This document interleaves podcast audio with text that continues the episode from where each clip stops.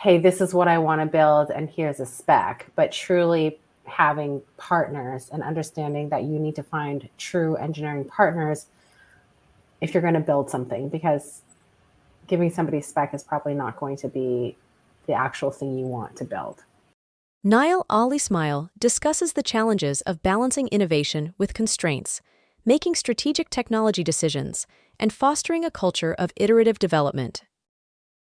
Hey, everybody, welcome to this episode in the Engineering Leadership Series. I'm here with Nael Alismail, and he is head of engineering at ImagineX. So, welcome.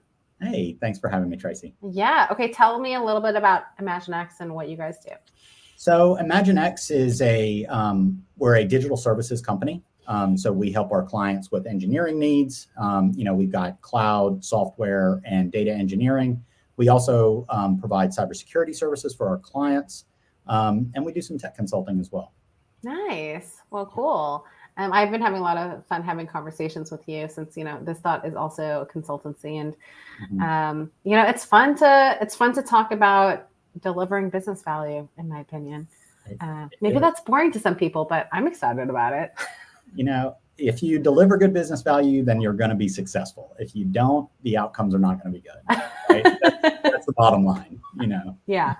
And you know, I know, you know, kind of as head of engineering, you kind of sit between, you know, business and engineering. Mm-hmm. Um, so what is that like? Like what do you typically do? What are the types of conversations that you typically have to have?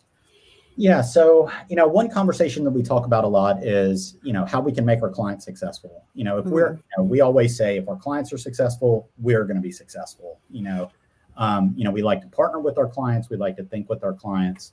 Um, but you know, the the thing that's on our mind a lot of times, us and our product team, is how we can build value for our clients with the you know the goals and the you know the budget that they have, the you know the constraints that they may have um, how do we educate our clients on like what what things we can do for them that's going to um, like accelerate their business?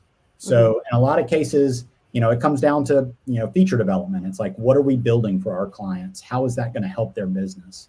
Mm-hmm. um, and of course as engineers you know we can all build rocket ships. You know engineers can do a lot of cool things um, but all of it takes time and money. And so that's really you know what i like to say is that you know your budget is your back pressure on your on your roadmap right so mm-hmm. your roadmap can't have everything in the world in it otherwise it's going to take forever to build um, and you know as everybody knows like we, we don't want things to take too long to build because we do want to get feedback early and often through mm-hmm. the process mm-hmm. you know mm-hmm. so it's like how do you how do you get that feedback how do you balance getting feedback how do you balance releasing with real business value. Mm-hmm. And where it becomes really challenging is when you're working in spaces where there's a lot of complexity. You know, you gotta you've got to take that complexity, digest it, and turn it into something that's valuable for the company. And you have to really stay within your constraints. Yeah. Well, how do you do that? Like, I mean, you know, you talk about business outcomes or you know getting roi on something you know what's the type of conversations you have uh, you know with with leadership i would say to to make sure you're delivering that value? Yeah, um, I would say you know the the big thing first is is we do want to understand what the goals are of the organization. You know, like that's the first step. I mean, that's why our clients are coming to us because they have their own you know their own hopes and dreams and their own strategies and milestones that they want to hit. We need to understand what those are first. Um, from there, we can talk about well, what are the technology solutions that can really help with. Um, and in a lot of cases, you know, the type of work we do, it's, you know, custom development, you know, we do engineering work.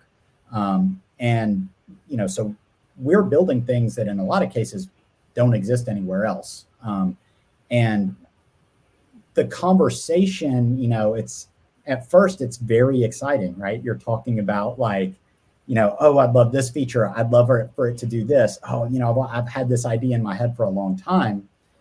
And that's great um, we want to hear all of that. Uh, but there's some real things that have to be built with your with with any product that you're developing. You know, and when we're talking about software products, you know, there's some mundane stuff like you've got to set up a database and you've got to set up authentication and permissioning and there's stuff that is not sexy at all, right? And that has to be built into your system.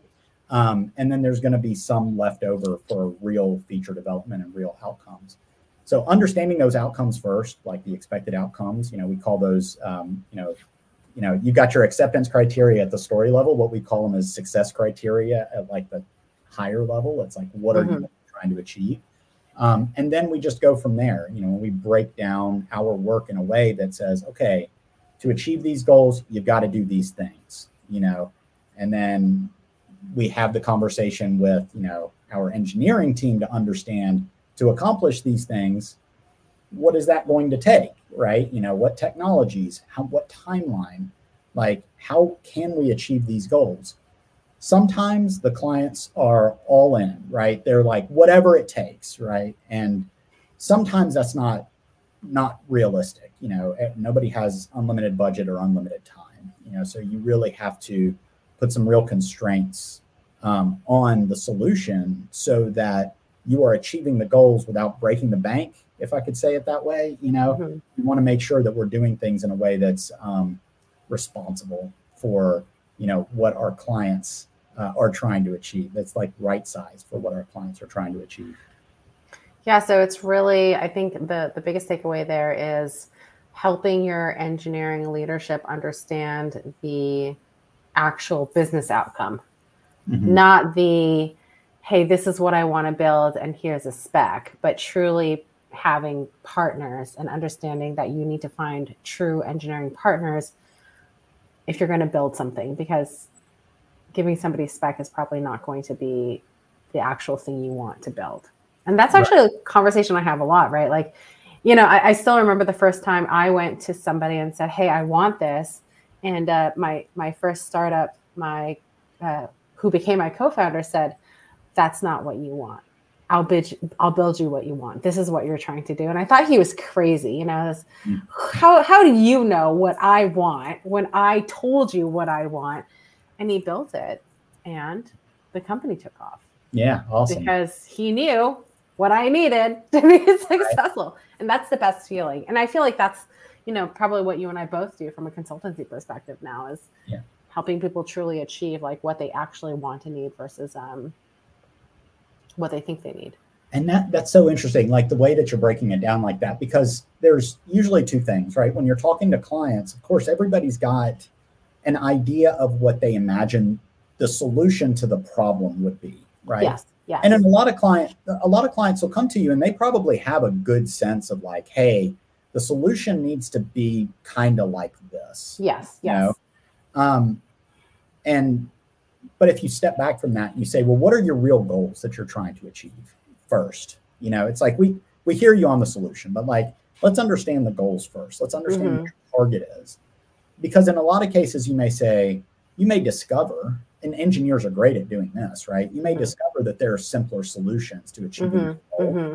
than what you know what's put in place. A lot of clients, you know, when they're building stuff, they want to do things like solve multiple problems at once, and so mm-hmm. they're thinking about really a broader vision. You know, mm-hmm. um, I think the key thing that we try to do, and I'm sure you're doing the same thing as practitioners, is to help them understand like how do we take those steps to getting to your ultimate vision without doing it right up front right mm-hmm. and that's um that's always an interesting conversation because you know people people have beliefs in what their solution is you know and what their solution should be um, and that may be true but it may be five years from now there may mm-hmm. be there may be incremental milestones that are uh, that help you get some value out of the um, out of the like the product development along the mm-hmm. way without mm-hmm. waiting till that like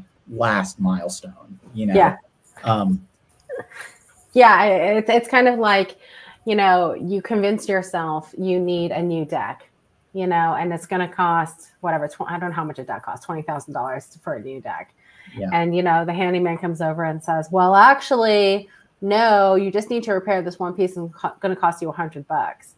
And you're like, but I was ready to spend 20 grand on yeah. a new deck. I'm like so bought into this, you know? Right, right. But like, no, it's only a hundred dollars. And you know, honestly, like you, know, even though it's cheaper, it's it's kind of like disappointing because you know when when clients like psych themselves up for like spending tons of money, and you're like, well, you don't actually need to do that. Right. It's like, but I wanted to. I was ready. innovating is fun. Like making changes is fun. Like yeah, going through like the brainstorming process is fun. Designing Yeah. stuff is fun for everybody. Like it's a blast. You know, Yeah. like like I know why UX designers do what they do because it is a good time. You know, Mhm. but but when it comes time to actually building it, you bring in an engineering team. Things get really pricey really fast. And then there's also considerations of like, well, you've got to own this thing that you built for a long period of time. You also want to make sure that you can adapt in the marketplace as new as as like the like the economy changes or you know, new business opportunities show themselves. Like you've got to be um, nimble, like from a business standpoint. So even if you've got ten million dollars to spend on a software project, I Mhm. I probably would be like, hold on, let's not spend ten million dollars right out of the gate. Let's Mhm. save that money. Mhm. Let's first talk about what your ini- initial goals are, and then let's go from there. Right Mhm. and then you'll end up spending the ten million dollars. It's it's not hard, right? You'll Yeah. it, but like Yeah. let's slow down a little bit. Let's Yeah. make sure that we're we're doing it the right way. We're getting the right feedback. I mean, even for me and my personal software projects, I'm like, oh yeah, this is going to be the best thing, and then I start developing it. I'm like, wait, I'm like, um, this was a lot harder than I thought it was going to be. So Mhm. now I've got to simplify my expectations of that Mhm. right? Mhm. And that's unless you have developed software before or have seen it been like seen it developed before, Mhm. it's hard to understand that like your first plan is probably not going to be exactly what the end result is going to look like. It, you're going to be you're going to go in that direction, you know. Yes. but it may Not be exactly right. So Yes. Well, before we continue, I wanted to give a shout out to our sponsor, which is my company, This Dot. My team lets me have fun conversations like this, and we um, really like to help companies with their modernization efforts. So we get to work with a lot of companies like Wikimedia, DocuSign, Twilio, Herman Miller, PayPal, T-Mobile, etc. Um, and if you need help with replatforming or modernization, definitely check us out at thisdot.co. It's T-H-I-S-D-O-T.co. Now, when I chose that, it was horrible, right? Because Jay used to work here, and Jay's uh, email address is j at this dot dot co. How do you spell that? it's terrible, right? So, anyways, and the CO confuses everybody, but yeah. you know, that's near neither here nor there. Mhm. Um, okay, well, what about from an engineering perspective? We talked a lot about, you know, just kind of like how to talk to leadership and how to help them align their technology needs with business strategy. But when you talk to engineering, how do you help them deliver value? Like, how do you help them figure out, you know, ROI on a feature, let's say, or Mhm. what are the trade-offs of using external technology versus this? Hmm You know, it's that's a really good question, and the the challenge is is because there's so many different technologies that you could choose from. You know, and it's like picking the right technology is critical, right up front. But you also have to understand where you are in your current life cycle of your product development. So if there's, for example, an existing product that that has been developed and you are enhancing it, modernizing that, that's going to influence your technology choices. Um, if you are starting from scratch and you have nothing and you you really don't know what the um, you don't know what your iterative cycle is going to um, is going like what kind of like emergent features are going to come out of it. Like you need to do some experimentation with the development process and you want to get some things out there. You really need to get end user feedback you might use a simpler tool right? Like we were talking before this right? Like amplify or vercel or or something like that where you've got a simpler tool that allows you to iterate quickly and get things out the door. While those tools might not be ideal for scale you probably don't want to think about scale right at the beginning. You want to think about how do you iterate quickly? You know how do you get feedback and incorporate that quickly? Um, and then being mindful of what your your early stage scale is going to look like right if you're talking about hundreds of users that's different than saying we're going to have millions of users that's going to be a different architecture that you're going to put in place so for the engineers, it's really, again, they should understand, and our our technology leaders at IX, like they're pretty good about understanding, like, hey, these are our goals. This is what we're setting out to do, and they keep that top of mind when they're building stuff. Um, and but then the rest of the engineering team also really needs to understand what those goals are. Um, and then from there, it becomes a little bit of a different type of conversation. One, we need to talk about estimation, you know, like how long are things going to take, even if it's t shirt size estimates? Like, hey, if we're building this feature set, what do we think? Is this going to take a month, two months, three months, six months? That's going to inform the business about how much they want to invest in that feature set. Is it worth six months of development for that feature? That can only come from the engineering team. Like, you don't want me to go estimate it. I'm not going to go do the work myself, hands on. I need my team to go do it. They're going to be the ones that's going to tell me how long it's going to take. Um, but then from there, the real challenge is, is that the engineers are going to try to do the best that they can, meaning they're going to use the best technology. They're going to build it the, the best way that's going to allow them to scale and not not couple their systems together in a way that doesn't allow them to um, modify it later. You know, um, which is great. We want them to do that, but there's a trade-off to doing too much of that, right? Especially if your if your goal right now is to iterate quickly, you may not want to build a really complex system up front. If your goal right up front is to scale and you've got existing user base, right? And you're like, okay, I'm going to take this user base and move them over to a new platform. You might want to build it in a way that's going to scale to meet those needs. So the engineers have to be in that mindset of like, we're spending dollars, we're spending time, you know, and that has to align to what your goals and your constraints are. If the engineers understand that, I feel like they do a pretty good job of kind of keeping within bounds of like their decision making, like at the granular level. Um, but it's it's also something where you have to continue to remind folks, you know, it's like, these are the things that we're building. This is why we're building it. We're shooting for this initial milestone. Let's build it with that in mind, you know, and engineers are pretty smart, right? They'll, they'll figure that out. They, they can do that.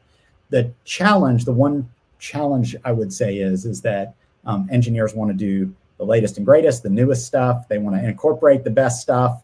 And sometimes you need to pull that back a little bit, where it's like we don't need to be cutting edge for this phase of, of the implementation. Let's just do it a tried and true way first, and then we'll innovate later. You know, so mm-hmm. um, but that's on a case by case basis. You have to kind of navigate that. Um, I mean, that's great advice, but what about for somebody who doesn't know? Like, you know, how do I know? How do I know what? Like, you know, if I if I'm being told I need to use, you know, Next or like Vercel versus AWS. Mm-hmm. And, you know, let, us say I, I don't understand the trade offs of Vercel versus AWS, but like I was told, okay, well, you know, we don't want to use Vercel because we should use AWS because it's going to be cheaper. Mm-hmm. or more flexible or hey we need to use vercel because you know it's easier well, what do I choose? How do I know as a leader? Yeah. Um, well, I would say, I would say, you know, your architect should be able to understand the balance there. But yeah. I'll tell you one. What if you, know, you have a bad architect? Well, well, from my perspective, from my perspective, it really comes down to well, one of one of the indicators. There's going to be like indicators that are going to help you. One of them is like your team you know if you're if you're saying hey we need to go spin up aws okay? We're going to set up an aws stack. Okay great. So we're going to need a devops engineer. We're going to need some security considerations. We're going to need to make a decision on our authentication mechanism. We're going to need to make a decision on our database. We need to make sure that we're designing our system in a way that um, isn't going to expose our clients' data or our customers' clients' data, you know, to the world. There's a lot of technology choices that have to be made up front. Mm-hmm. And then you balance that and you say, well, do those technology choices help us meet our customer's goal? You know, our customer's first goal?